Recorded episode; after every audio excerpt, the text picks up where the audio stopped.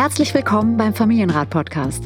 Ich bin Katja Saalfrank, Diplompädagogin und Musiktherapeutin und Mutter von vier Söhnen. Und ich bin Matze Hiescher, Gründer von Mitvergnügen, Familienvater und Fragensteller. Unser Ziel ist es, Kinder besser zu verstehen, indem wir versuchen, eure Fragen rund um Erziehung und Beziehung und den Alltag mit Klein und Groß zu beantworten. Wie spricht man am besten über Herausforderungen im Familienalltag? Was brauchen unsere Kinder wirklich und wie gelingt es, Gleichgewicht im Familienleben zu finden? Das ist der Familienrat mit Katja Saalfrank, ein Podcast von Mitvergnügen.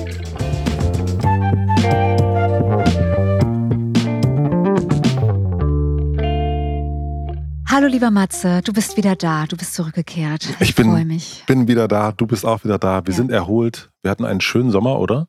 Ich finde es so schlimm, das zu sagen. Also einerseits ist es natürlich toll, weil der Sommer war wunderbar und andererseits ist eben diese Vergangenheitsform für mich schon schwer zu benutzen äh, im September, muss ich sagen. Es ist wirklich so.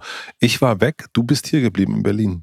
Ja, ich war mal ab und zu irgendwie weg. Ja. Ich war ein bisschen unterwegs in Deutschland. Ähm, ich bin in Berlin aber hauptsächlich gewesen und ich fand es auch großartig, muss ich wirklich sagen. ich liebe einfach Berlin, wenn äh, wenn es so leer ist und wenn man sich so von Platz zu Platz treiben lassen kann und so auch die daheimgebliebenen irgendwie so. So ein bisschen wie im Internat, diejenigen, die nicht am Wochenende nach Hause fahren. ja, ich habe es auch so ein bisschen äh, gemerkt, als wir wieder zurückgekommen sind, wie, wie einfach es war, Parkplätze zu finden oder überhaupt einen Parkplatz.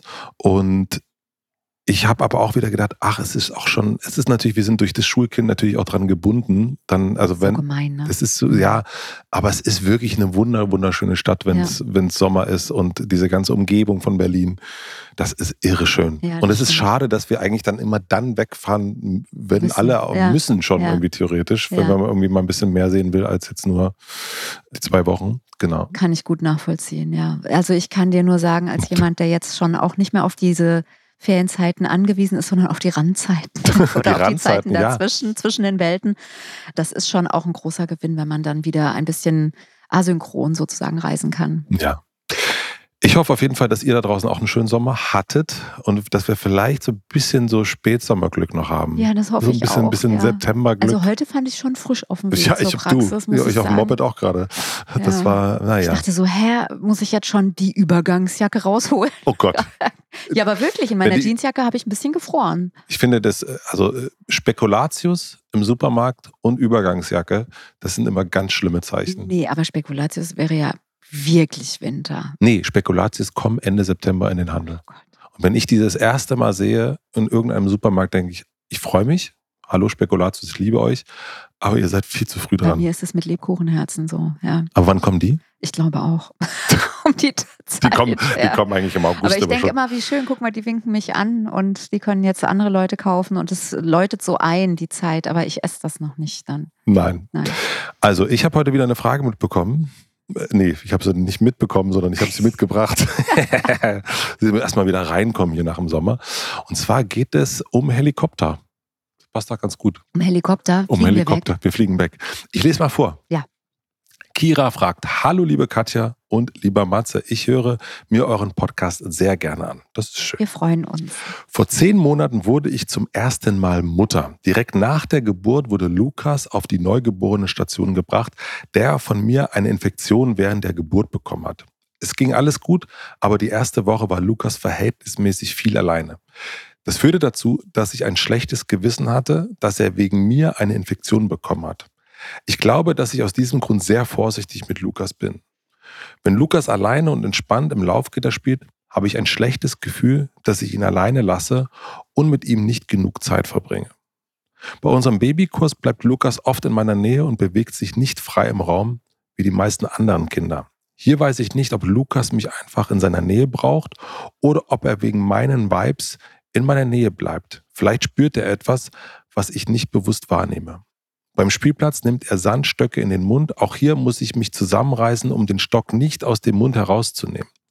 Ich muss auch sagen, dass wir Lukas einige Male auch schon bei einer Babysitterin gelassen haben, was mir sehr schwer fiel. Nun frage ich mich, ob ich eine Helikoptermutter bin, beziehungsweise dazu neige. Wie kann ich an mir arbeiten, um entspannter zu werden? Danke für eure Anregungen und Erfahrung. Liebe Grüße, Kira. Die Namen haben wir ja immer wieder ersetzt. Ne? Genau. Und dass wir das nochmal sagen, weil ich Lukas und Kira jetzt heute habe hier als Ansprechpersonen. Genau.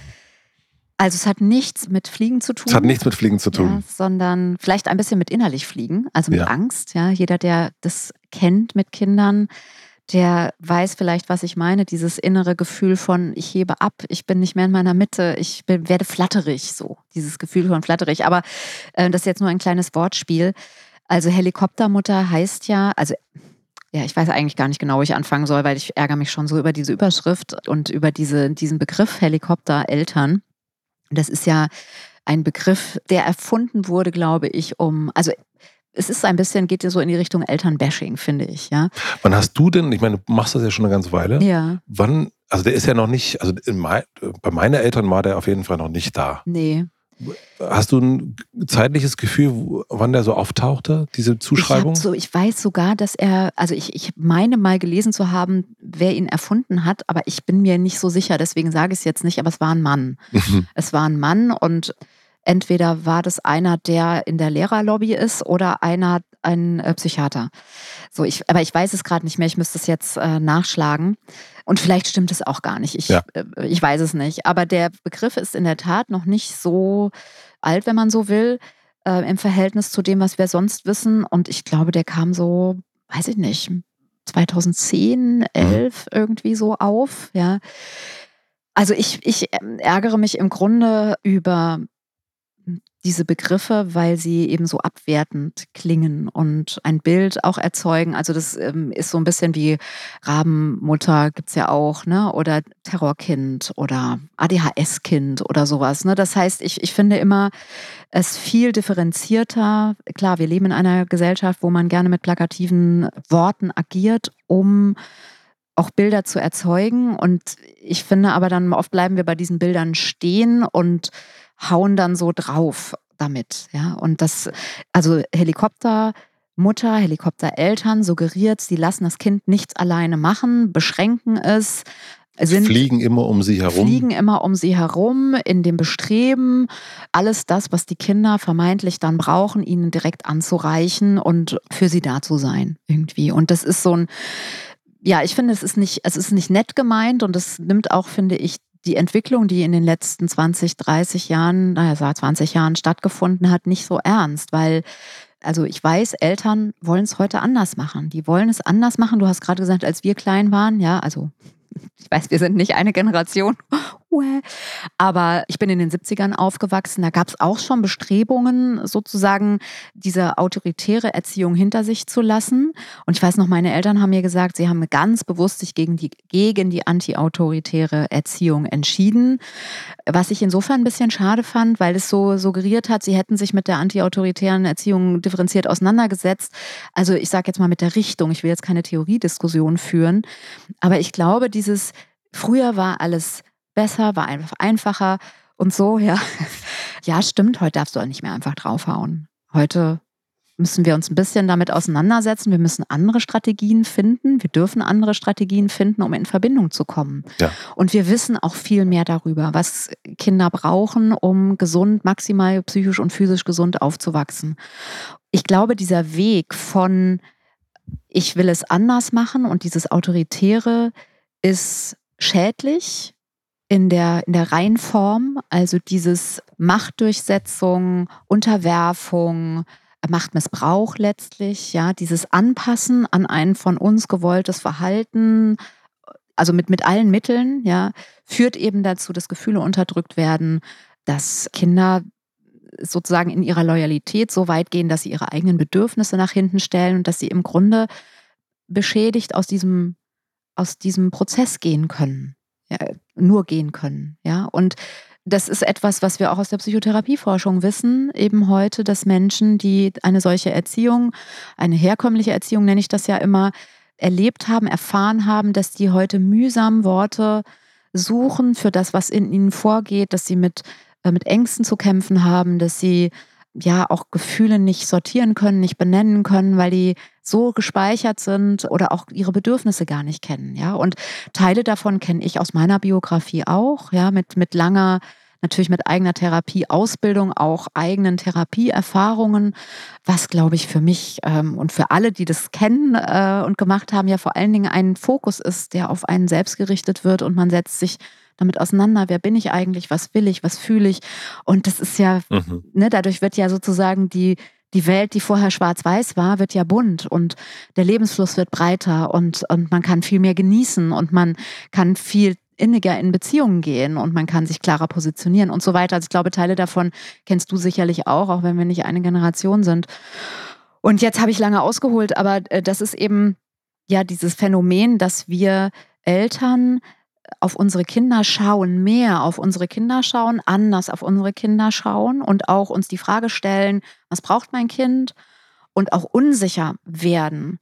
Das ist aus meiner Sicht ein, sind das ganz wichtige Aspekte, um von dem Autoritären auch wegzukommen. Ja, und dieses ganz autoritär, du machst, was ich will, und wenn du das nicht machst, dann tue ich dir weh.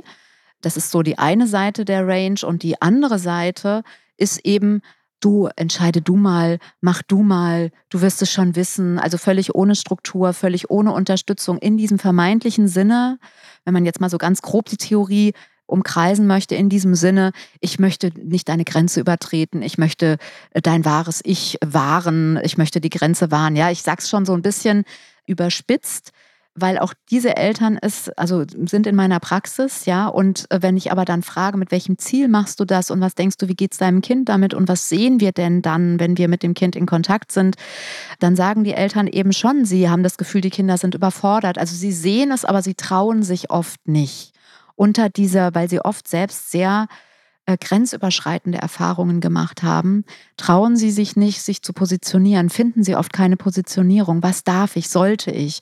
Weil sie Sorge haben, was kaputt zu machen. So wie jetzt eben hier mhm. auch Kira, die das so beschreibt. Ja. Ich glaube eben, es ist wichtig, dass wir alle einen Helikopter haben und dass wir alle wissen, wann wir in diesen Helikopter einsteigen und dass wir einen leisen Motor haben und vielleicht ein Segelflugzeug haben, wo wir von oben ein bisschen gucken und wo wir die Möglichkeit haben, auch mal wirklich auch um die Kinder zu kreisen, wenn es notwendig ist, oder auch mal die Kinder aufzunehmen, wenn es notwendig ist. Aber wir müssen nicht laut mit lautem Propeller permanent um die Kinder. Manchmal muss man auch laut werden. Ja. Auch das, ne? Schule hat wieder begonnen. Ich, wir werden entsprechende Themen bekommen, das weiß ich jetzt schon. Die Praxis ist schon wieder ganz gut gefüllt mit diesen Themen.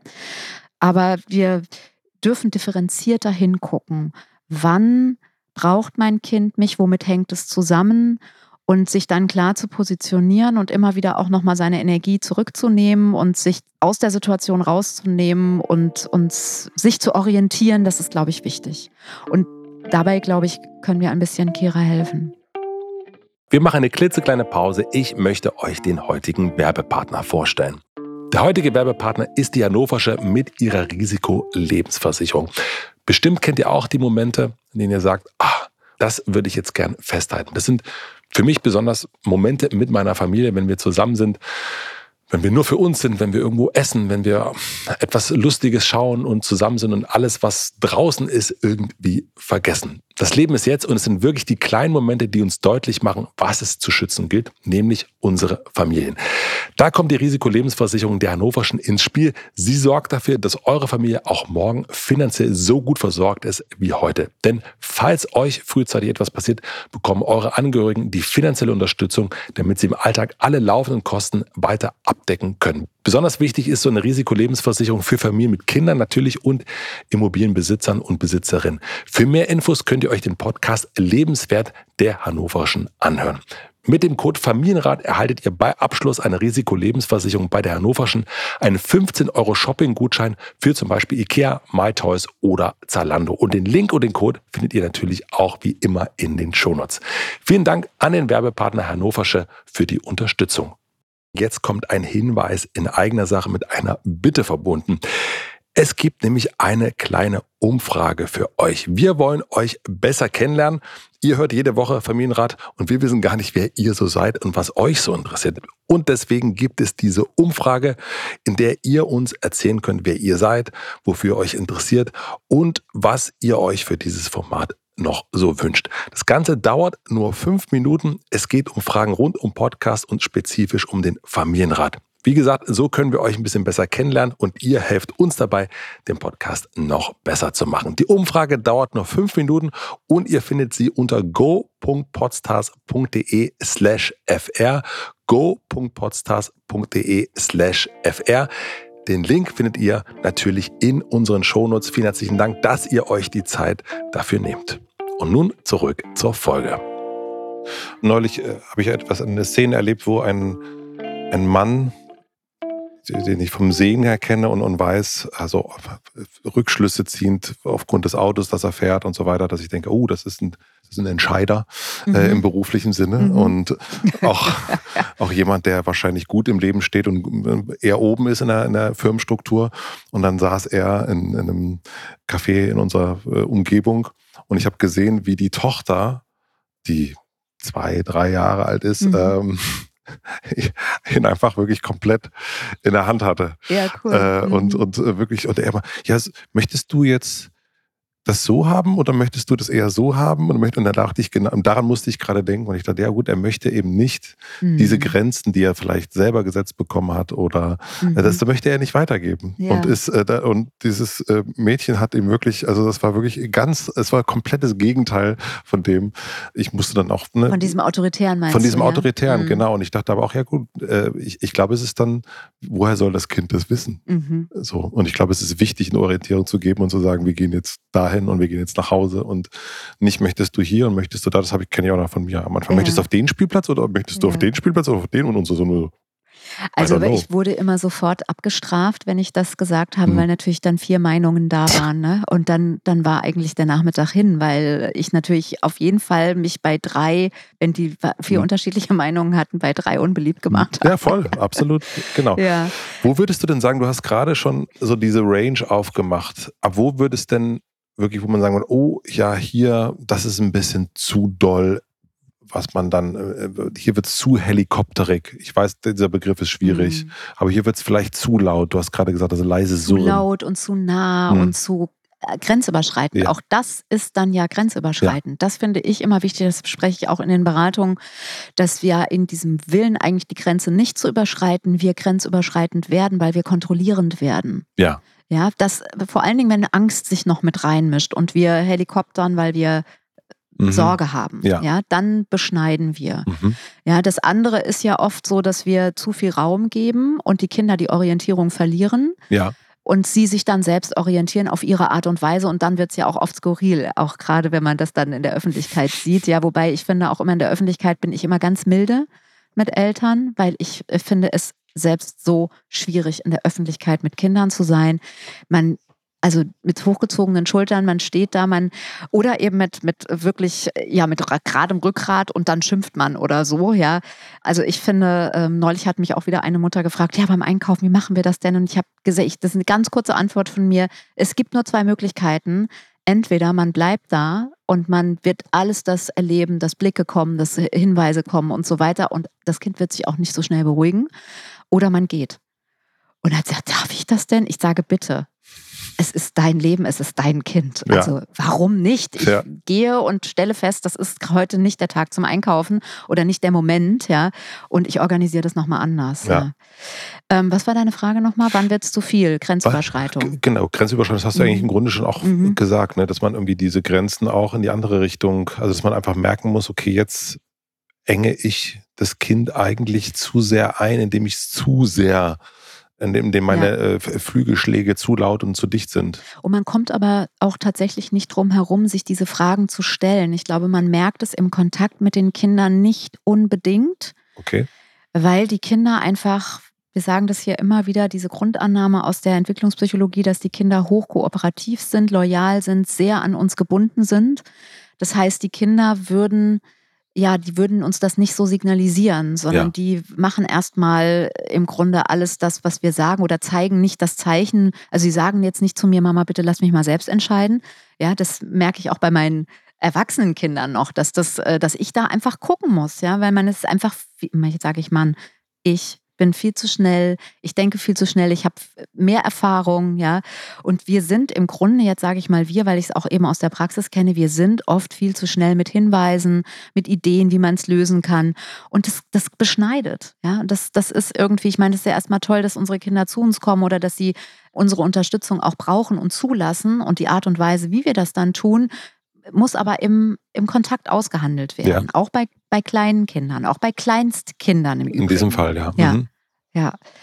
Und da sind wir im Grunde ja auch schon jetzt bei Kira, weil ich fange mal bei dem zweiten an, was ich mir unterstrichen habe hier. Ich habe ein schlechtes Gefühl, dass ich ihn alleine lasse und nicht genug Zeit mit ihm verbringe, wenn er alleine im Laufgitter spielt.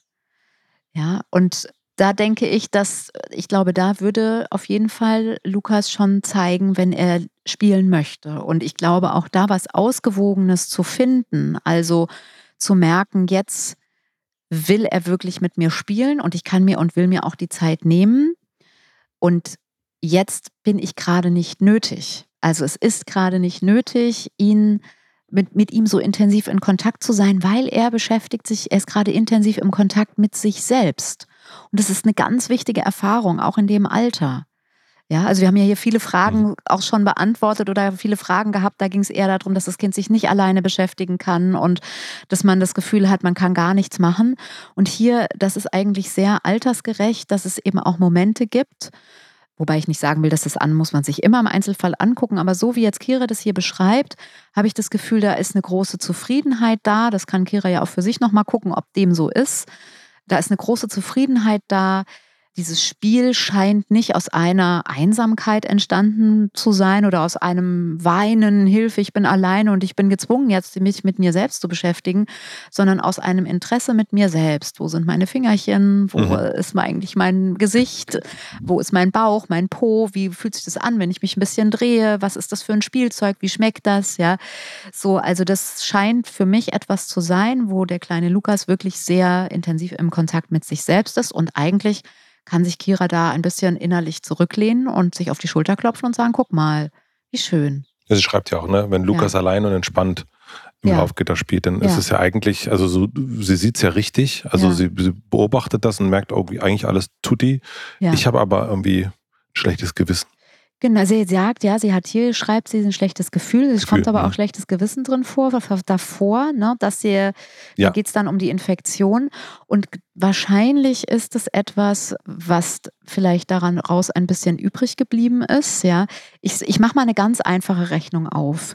Also sie hat das Gefühl, dass sie in diesen ersten, in dieser ersten Woche eigentlich gar nicht richtig, in Anführungsstrichen, Mutter sein konnte, ja. weil sie äh, nicht nah dran sein konnte. Ja. Ja, das heißt, da ist eine große Hilflosigkeit, da ist auch ein, ich bin, das ist wie wenn du wenn du eine neue Arbeitsstelle anfängst und du bist erstmal eine Woche im Urlaub. Ja.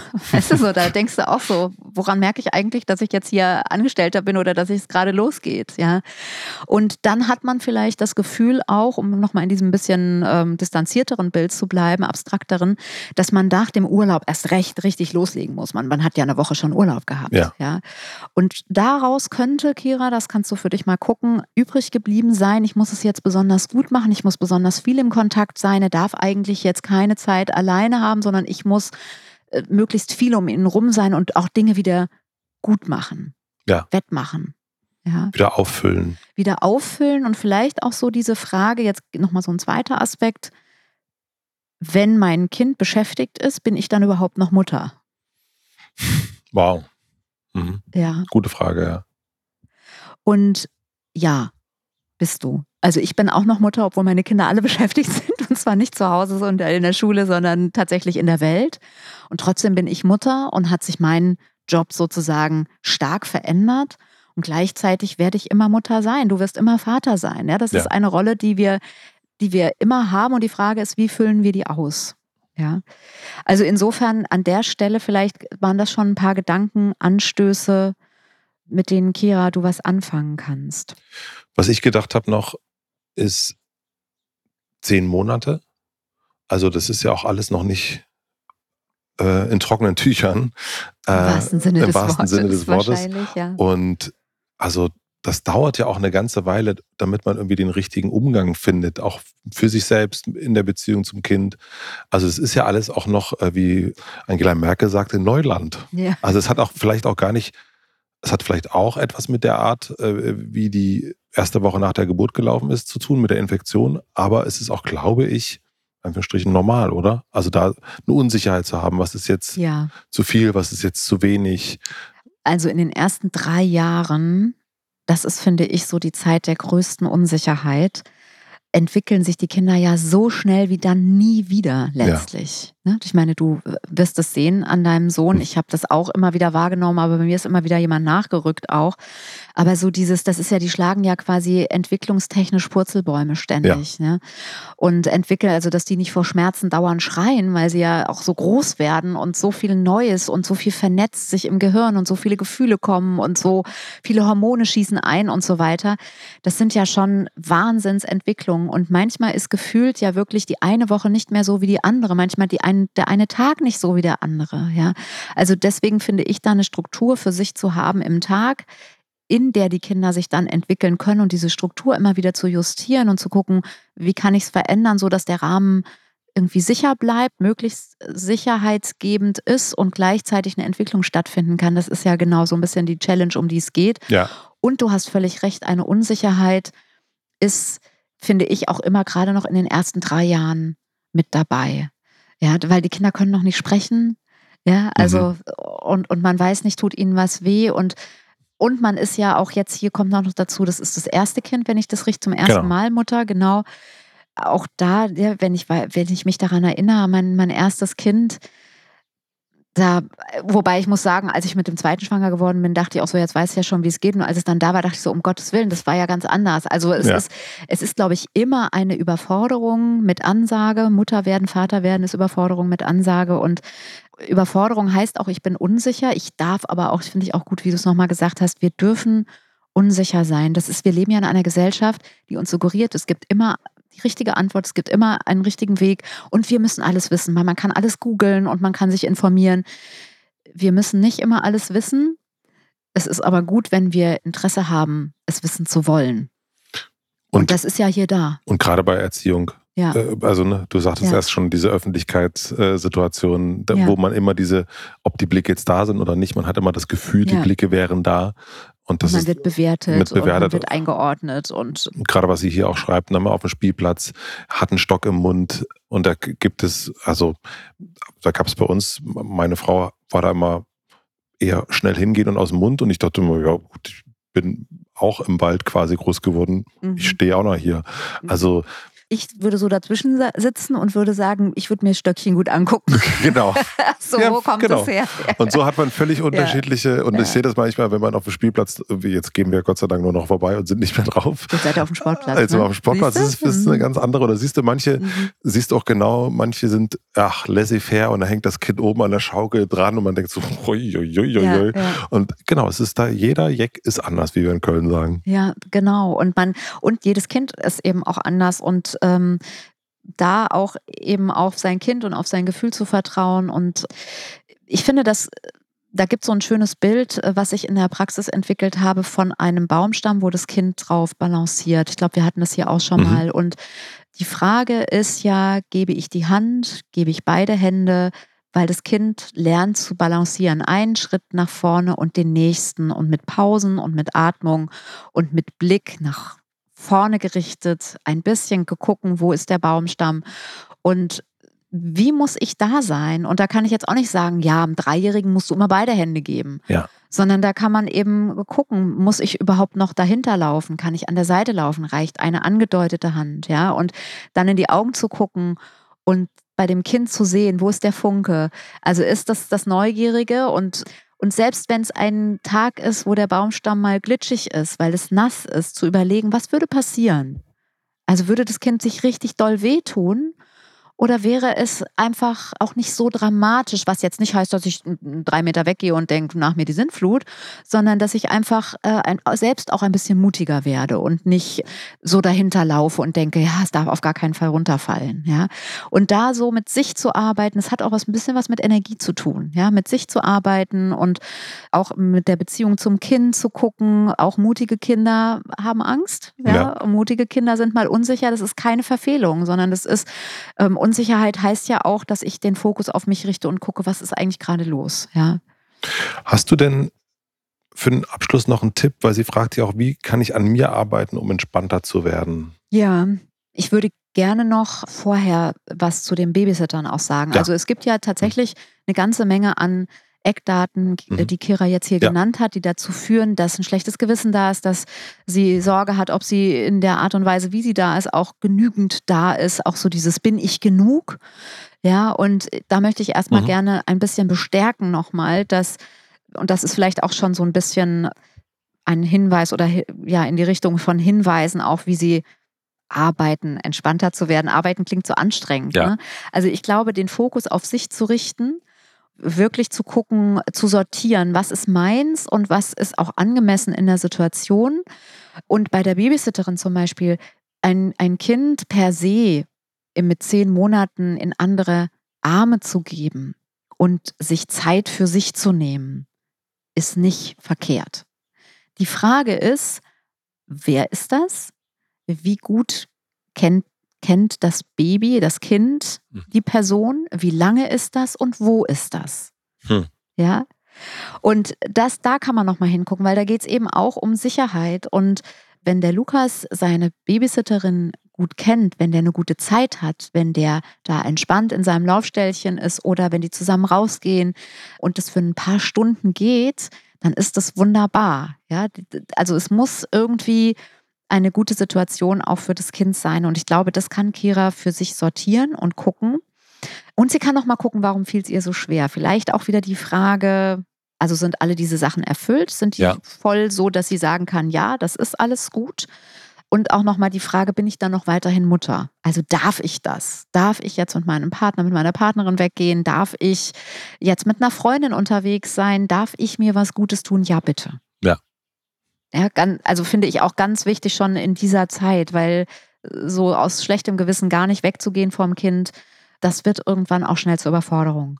Und dabei entspannt man sich auch ein bisschen. Ja. ja. Man distanziert sich einfach auch wieder und also für mich jetzt, das bin aber jetzt ich persönlich, war es auch ganz wichtig, einfach um dann wieder mich besser in meiner Rolle als Mutter zu spüren, mit dieser ganzen Verantwortung, auch wieder ein klareres Herz, einen klareren Kopf zu bekommen, einmal so ein bisschen rausgehen. Ich bin ja weiterhin Mutter, aber ich bin nicht mehr im Kontakt ständig. Ja. Und ich bin nicht mehr gefordert. Das hat mir sehr gut getan. Ich glaube, das ist ein, eine Teilantwort für die Frage, wie kann ich an mir arbeiten, entspannter zu werden, das wirklich zu sortieren.